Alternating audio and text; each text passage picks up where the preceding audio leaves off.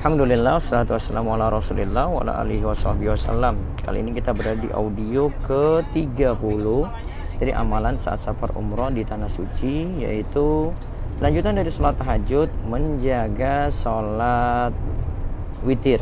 Apa itu witir? Witir itu rokat ganjil yang dikerjakan antara sholat isya hingga sholat subuh dari Abu Ayyub Al Ansari radhiyallahu anhu Rasulullah sallallahu alaihi wasallam bersabda hakku hakkun ala kulli muslimin man habba ayyutira bi khamsin falyaf'al man habba ayyutira bi salasin falyaf'al wa man habba ayyutira bi wahidatin falyaf'al.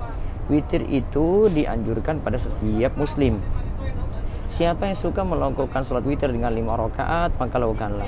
Siapa yang suka melakukan sholat witir dengan tiga rakaat maka lakukanlah. Siapa yang suka melakukan sholat witir dengan satu rakaat maka lakukanlah. Hadis riwayat Abu Dawud, An-Nasai, Ibnu Majah, Ibnu Hibban. Rawi hadis ini terpercaya.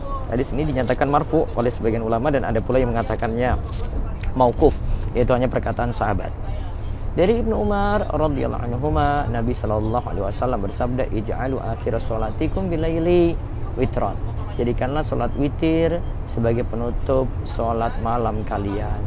Nah, witir ini rokat ganjil semau kita bagaimana boleh dikerjakan sebelum tidur, boleh dikerjakan setelah bangun tidur malam. Bagi orang yang kuat bangun tidur tidur malam, maka hendaklah dia witirnya nanti di akhir malam dengan rokaat yang ganjil.